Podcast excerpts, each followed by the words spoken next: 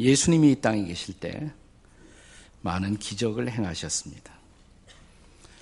근데 그분의 기적은 그냥 놀라운 일이 아니고 또 그냥 초자연적 현상이라는 그 이상의 의미를 갖고 있습니다. 성경의 모든 소위 기적들은 기적 자체만 의미 있는 것이 아니라 그 기적을 통해서 전달하고자 하는 어떤 메시지가 있어요. 그래서 성경은 그것을 기적이다, 미러클이다 이렇게 어, 표시하지 않고 표적이다 이렇게 말합니다. 표적, 사인 혹은 미라큘로스 사인 이런 표현을 씁니다. 그리고 이 모든 표적들의 교훈의 핵심은 이 땅에 오신 예수님이 하나님의 아들이시고 구원자라는 것을 증거하는 표적들입니다.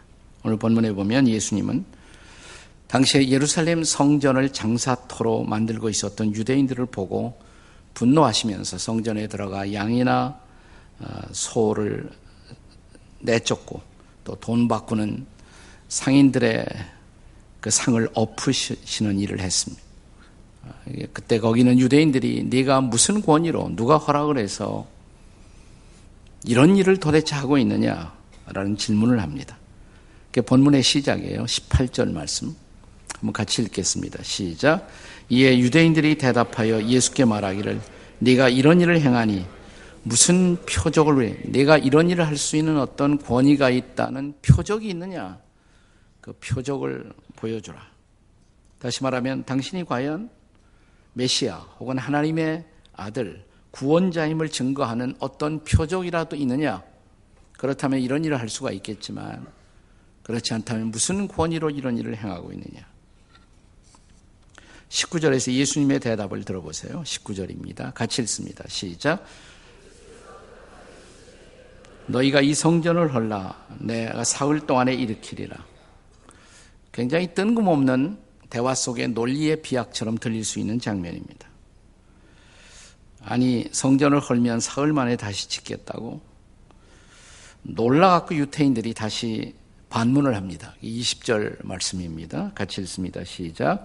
유대인들이 이르되 이 성전은 46년 동안의 지역권을 네가 3일 동안에 일으키겠느냐. 이 성전 짓는데 얼마 걸린 줄 아느냐. 46년.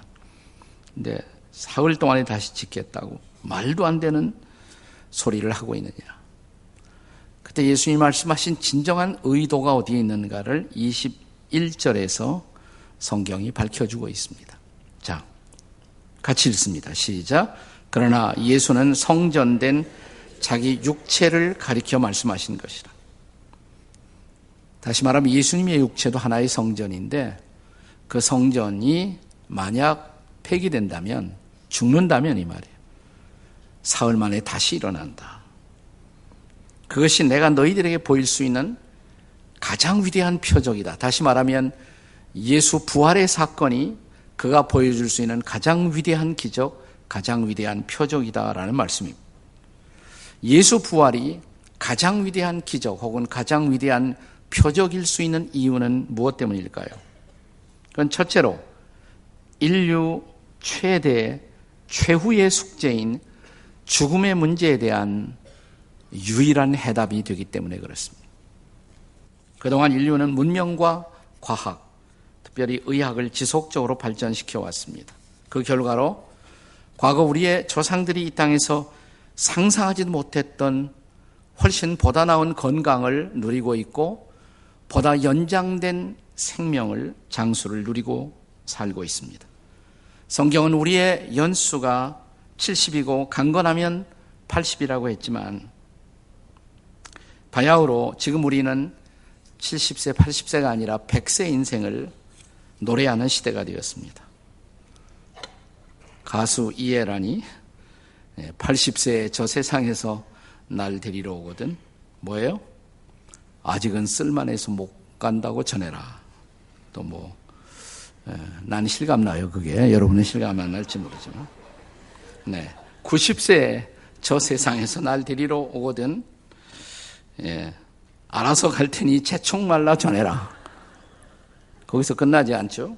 100세에 저 세상에서 날 데리러 오거든 좋은 날, 좋은 시에 간다고 전해라. 예, 바야흐로 백세 인생을 노래하는 시대가 된 것입니다. 그러나 그렇다고 그것이 우리가 죽음을 극복하거나 죽음을 정복했다는 것을 의미하지는 않습니다. 아직도 인류의 사망의 퍼센테이지는 100%예요. 태어난 모든 사람은 다 죽습니다. 틀림없는 사실입니다. 네. 인류의 과학은 죽음의 시간을 조금 늦추어 놓은 것에 불과합니다. 성경은 히브리서 9장 27절에 보시면 한번 읽어볼까요? 같이 시작. 한번 죽는 것은 사람에게 정해진 것이요. 그 후에는 심판이 있으리니. 과연 인류의 과학은 이 죽음의 문제에 대한 해답을 발견할 수 있을까? 이미 말씀을 드린 것처럼 과학은 죽음의 시간을 연장하는 일에는 앞으로도 계속적인 진보가 있을 것입니다. 그러나 죽음 자체를 해결할 수 있는 능력은 없습니다. 그것이 성경의 선언입니다. 그런데 성경에는 죽음의 문제를 해결하는 해답이 존재한다고 말합니다. 그것을 복음이라고 말합니다. 복음, 굿뉴스라고 말합니다. 오늘 우리가 요한복음이라는 특별한 책을 강해하고 있습니다만은 요한복음 11장에 보시면 예수님이 이 땅에 계실 때 친하게 지내던 친구라고 부르던 사람이 있었어요. 나사로라는 사람이었습니다. 근데 그가 죽게 되었습니다.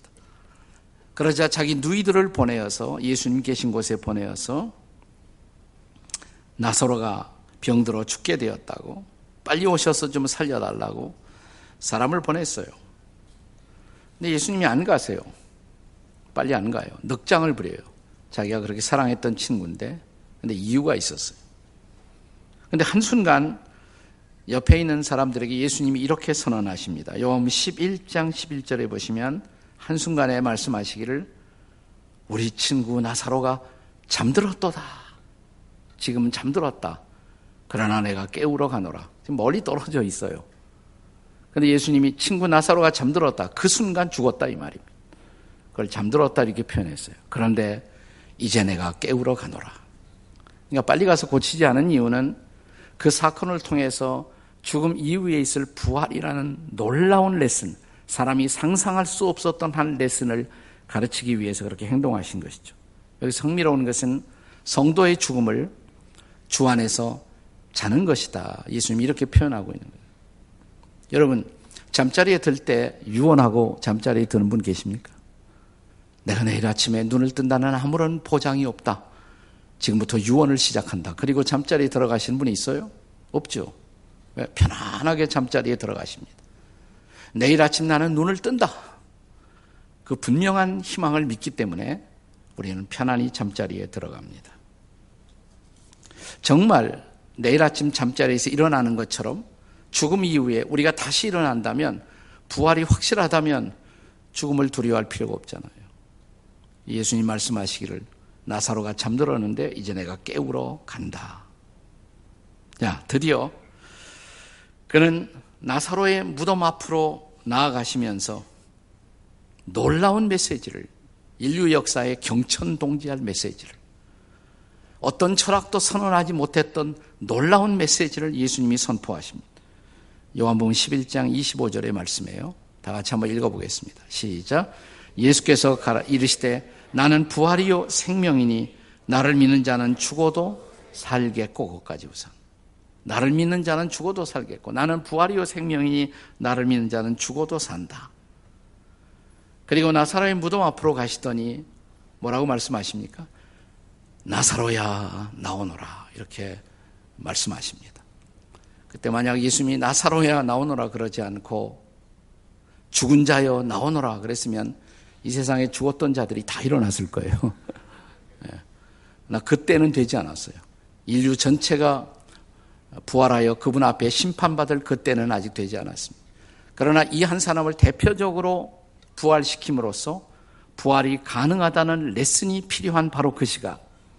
예수께서 나사로야 나오너라. 네. 그를 살리심으로 그분이 바로 부활의 주인, 나는 부활이요 생명이니라고 말씀하신 부활의 주님이라는 것을 입증하는 것으로 충분했던 것입니다. 자, 다시 살아난 나사로는 그 다음에 어떻게 됐을까요? 혹시 궁금하지 않으세요? 사람이 한 번 죽는 것은 정해진 것이요. 그렇다면 나사로는 죽어야 돼요. 그것이 성경의 원리라면. 다시 살아났지만 나사로가 죽습니다. 기독교 전승에 의하면 어디로 가느냐 하면 다시 살아난 나사로가 지중해 연안에 키프로스, 키프로스 혹은 사이프로스 이렇게 부르는데 성경에는 구브로라고 불리워지는 섬입니다. 거기 가서 나사로가 아, 자기 인생의 마지막 시간들을 살다가 그 섬에서 전도하다가 거기서 죽었습니다.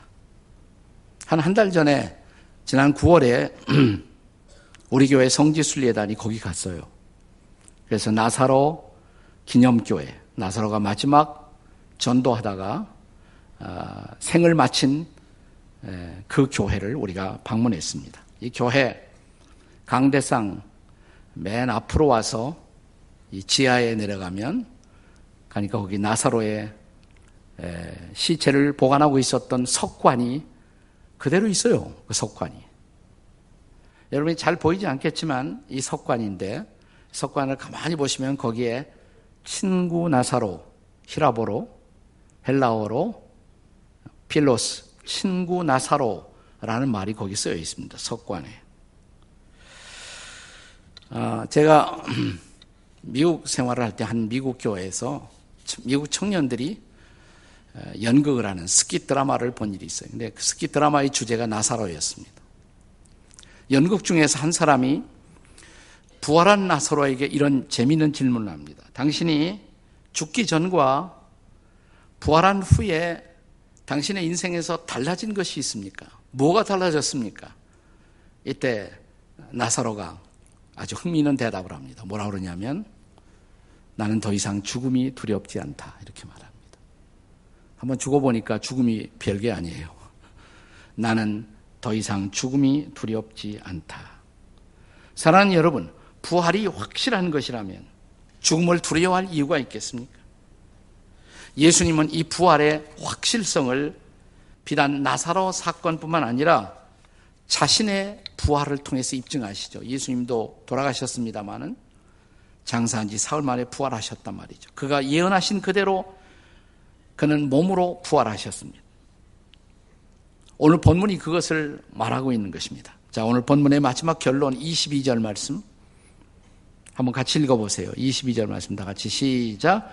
죽은 자 가운데서 살아나신 후에야 제자들이 이 말씀하신 것을 기억하고 성경과 예수께서 하신 말씀을 믿었더라. 아, 그 말이 정말이었구나. 말씀하신 것처럼 그분이 부활하셨구나. 참으로 믿을 수 있었어요. 자, 바울 사도는 이 놀라운 소망, 즉 부활의 소망을 고린도전서 15장 20절에서 이렇게 말씀하고 있습니다. 한번 같이 읽습니다. 시작. 그러나 이제 그리스도께서 죽은 자 가운데서 다시 살아나사 잠자는 자들의 첫 열매가 되셨도다. 다시 살아나심으로 잠자는 자들의 첫 번째 열매, 첫 번째 부활의 열매가 되셨다 이 말이죠. 이어지는 말씀 고린도전서 15장 23절 같이 읽습니다. 시작. 그러나 각기 자기 차례대로 되려니 먼저는 첫 열매인 그리스도이고 다음에는 그가 강림하실 때에 그리스도에게 속한 자요. 그러니까 예수님이 맨 처음 진짜 부활하신 분이에요. 나사로는 부활했지만 다시 죽었지만 예수님은 진짜 부활하신 첫 열매예요. 근데 그가 다시 오실 때, 강림하실 때 그에게 속한 자들, 그에게 붙어 있었던 사람, 그를 믿고 살았던 사람들도 다시 부활하리라. 이게 성경의 선언입니다. 그러니까 그리스도인들이란 누구냐? 그리스도인들이란 부활의 소망을 갖고 살다가 부활의 소망을 갖고 죽는 사람들. 그게 그리스도인들이에요. 그래서 예수 부활 사건보다 우리에게 더 위대한 기적, 더 위대한 표적은 없습니다. 왜냐하면 그분의 부활의 기적이 나의 부활의 소망이 되었음을 믿으시기 바랍니다. 이것이 복음이에요. 네, 성경이 선포하는 가장 위대한 복음이에요. 자, 예수 부활이 위대한 기적이다, 표적이다. 이렇게 말하는 또 하나의 이유를 하나만 더 생각해 보겠습니다. 두 번째는 예수 부활은 인류 최대, 최고의 숙제인 죄 문제에 대한 유일한 해답이기 때문에 그렇습니다. 사망의 문제에 대한 해답일 뿐만 아니라 죄 문제에 대한 유일한 해답입니다. 성경은 인류에게 죽음이 찾아온 이유가 바로 죄 때문이라고 말합니다. 죄의 삭은 뭐라고 그랬어요? 사망이요. 로마서 6장 23절이죠. 죄의 삭은 사망이요. 죄가 죽음을 가져왔어요. 모든 사람은 왜 다 죽어야 합니까? 간단해요. 모든 사람이 다 죄를 범했기 때문입니다. 그러나 인류는 그동안 이런 죄 문제를 인정하고 죄 문제를 해결하려고 하기보다 그러니까 우리가 인간의 수명을 연장시키고 그건 열심히 노력했지만 죄 문제를 해결하려고 노력한 적이 있습니까, 인류가? 이 죄라는 단어를 사람들이 별로 기분 좋게 생각하지 않아서 우리는 수많은 다른 단어로 대체해서 죄를 피해 보려고 노력했어요. 그냥 죄라고 하기보다 미성숙, 미개함, 상처, 분노, 억압, 부적응 이런 단어들로 죄를 대체해 보고자 했습니다. 그리고 우리는 믿기를 우리가 좀 더 교육을 받으면 좀 더 성숙하면 이런 모든 문제는 다 해결될 것이다. 해결됐어요? 제가 좋아하는 얘기입니다만은 어떤 교도관이 교도소의 교도관이 보니까 똑똑한 청년이 교도소에 들어왔어요. 너무 똑똑해요. 근데 이 청년이 보니까 문맹해요. 글자를 몰라요. 아, 이 청년이 예, 문맹만 깨우치면 글자를 알면 이렇게 교도소에 안 돌아도 될 텐데. 그래서 교도소인들은 열심히 글을 가르쳤습니다. 글을 깨우쳤습니다. 그리고 이제 정말 착한 사람이 되어 잘 살라고. 근데 얼마 후니까 또 들어왔어, 교도소에. 아, 이번에 무슨 죄로 들어왔나 봤더니 죄목이 문서 위조죄로 들어왔어요. 글을 깨우쳤더니 그거 가지고 문서 위조죄를 보면서. 교육이 해결이 아니라는 거예요. 문화가 해결이 아니에요. 교육도 문화도 해결이 아니에요. 교육과 문화는 인류를 좀 더 세련되고 좀 더 교묘하게 변장된 모습으로 죄를 짓게 할 뿐입니다. 한마디로 죄 문제를 해결하는 일에 이런 인간적 모든 노력이 실패했음을 입증하는 것입니다. 그럼 죄 문제 해결할 수 없단 말인가? 있어요. 죄 문제 해결책이 없다면 복음도 없어요. 근데 여기 복음이 있습니다. 복음은 그 뉴스는 바로 하나님의 아들 예수 그리스도이신 것을 믿으시기 바랍니다. 그가 마리아를 통해 예수님이 마리아를 통해 잉태되었을 때 천사는 이렇게 복음을 전했습니다. 같이 한번 읽어봐요. 마태복음 1장 21절 시작. 아들을 낳으리니 이름을 예수라 하라. 이는 그가 자기 백성을 죄에서 구원할 자이심이라. 예수의 뜻이 구원이에요. 죄에서 구원할 자이십니다. 그러니까 죄로부터 우리를 구원하기 위해서 예수께서 오셨다. 이것이 복음인 것입니다. 그가 바로 죄에서 우리를 구원하실 분으로 이 땅에 오셨다는 것입니다. 그는 우리의 죄 문제를 해결하시고자 우리의 죄를 대신 짊어지고 십자가에 매달리셨습니다. 죄를 알지도 못하시던 분이 속죄의 제물이 되어 십자가에 달리신 것입니다. 그리고 그는 죄를 범한 인류가 하나님께 받아야 할 저주와 진노와 심판을 대신 받으셨습니다. 보배로운 피를 흘리셨습니다. 그런데 그 십자가에서 그분이 흘리신 그 피가 역설적으로 우리를 죄에서 해방시켰다는 것입니다. 사도 요한은 요한일서 1장 7절에서 이 복음을 이렇게 우리에게 전합니다. 같이 읽어보세요. 그 아들 시작 그 아들 예수의 피가 우리를 모든 죄에서 깨끗하게 하실 거예요. 믿으세요? 이게 복음이에요. 오늘 본문에는 예수께서 예루살렘 성전을 정결하게 하시는 사건이 기록됩니다. 그런데 이 사건 후에 예수님이 말씀하시는 내 몸이 성전이다 이런 말씀을 하세요. 모든 죄는 더러운 것입니다. 자, 우리는 그 죄를 몸으로 짓습니다. 몸이 더럽혀진 것이에요. 그것은 마치 성전이 더럽혀진 것처럼. 그런데 예수께서 성전 안에 들어오시자 성전이 정결케 되었어요. 그 예수님이 행하시는 사역이에요. 자, 이사야 선지자는 앞으로 십자가에 달리신 예수님을 가리켜 이렇게 예언했습니다. 이사야 53장 5절 다 같이 읽어보세요. 시작. 그가 찔림은 우리의 죄를 허물 때문이요. 그가 상함은 우리의 죄악 때문이라. 그가 징계를 받음으로 우리가 평화를 누리고 그가 채찍에 맞음으로 우리가 나음을 입었도다. 이 예수 그리스도를 우리의 존재 속에 받아들인 순간, 내 몸이 하나의 성전인데 내 몸에 예수님을 받아들인 순간 예수님은 성전을 깨끗하게 하신 것처럼 우리의 몸과 마음을 깨끗하게 하시는 분인 것을 믿으시기 바랍니다. 자, 이제 로마서 4장 25절의 말씀을 읽어보세요. 로마서 4장 25절. 시작. 예수는 우리가 범죄한 것 때문에 내줌이 되고 또한 우리를 의롭다 하시기 위해서 살아나셨느니라. 우리의 죄 때문에 내어줌, 십자가에 내어줌이 되었지만 부활하신 이유, 우리를 의롭다 하시고 우리가 죄 사함만 받고 끝나는 것이 아니라 의롭담을 받고 새로운 생명을 갖고 이 땅을 살아가기 위해서 부활하셨다는 것입니다. 그렇기 때문에 부활이 또한 죄 문제의 해답인 것을 믿으시기 바랍니다. 할렐루야. 청교도 가문에서 태어났던 영국의 줄리아라는 이름을 가진 주일학교 선생님이 있었어요. 어느 날 어린이들을 가르치려고 자기가 공과책을 가지고 주일날 와서 아이들을 가르치려고 이렇게 쭉 공부를 하다가 갑자기 이런 생각이 들었어요. 나 같은 사람이 어쩌다 예수 믿게 되었을까? 그래서 하나님 앞에 용서받고 내가 감히 저 순수한 생명들에게 주님의 복음을 하나님의 복음을 전하는 은혜를 입었다니. 하, 하나님이 나를 불러서 이렇게 복음을 전하게 하시고 가르치게 하시고 그게 너무 감격스러운 거예요. 그래서 갑자기 공과 공부를 자기가 이렇게 아이들에게 가르칠 것을 공부하다 말고 자기 노트에다가 단어 하나를 썼습니다. 갑자기 단어가 탁 튀어오른 거예요. 그 단어가 영어로 마블러스, 마블러스. 놀라운, 놀랍다, 마블러스. 단어를 딱 써놨는데 그 다음에 단어 또 하나가 생각이 나요. 갑자기 떠올라요.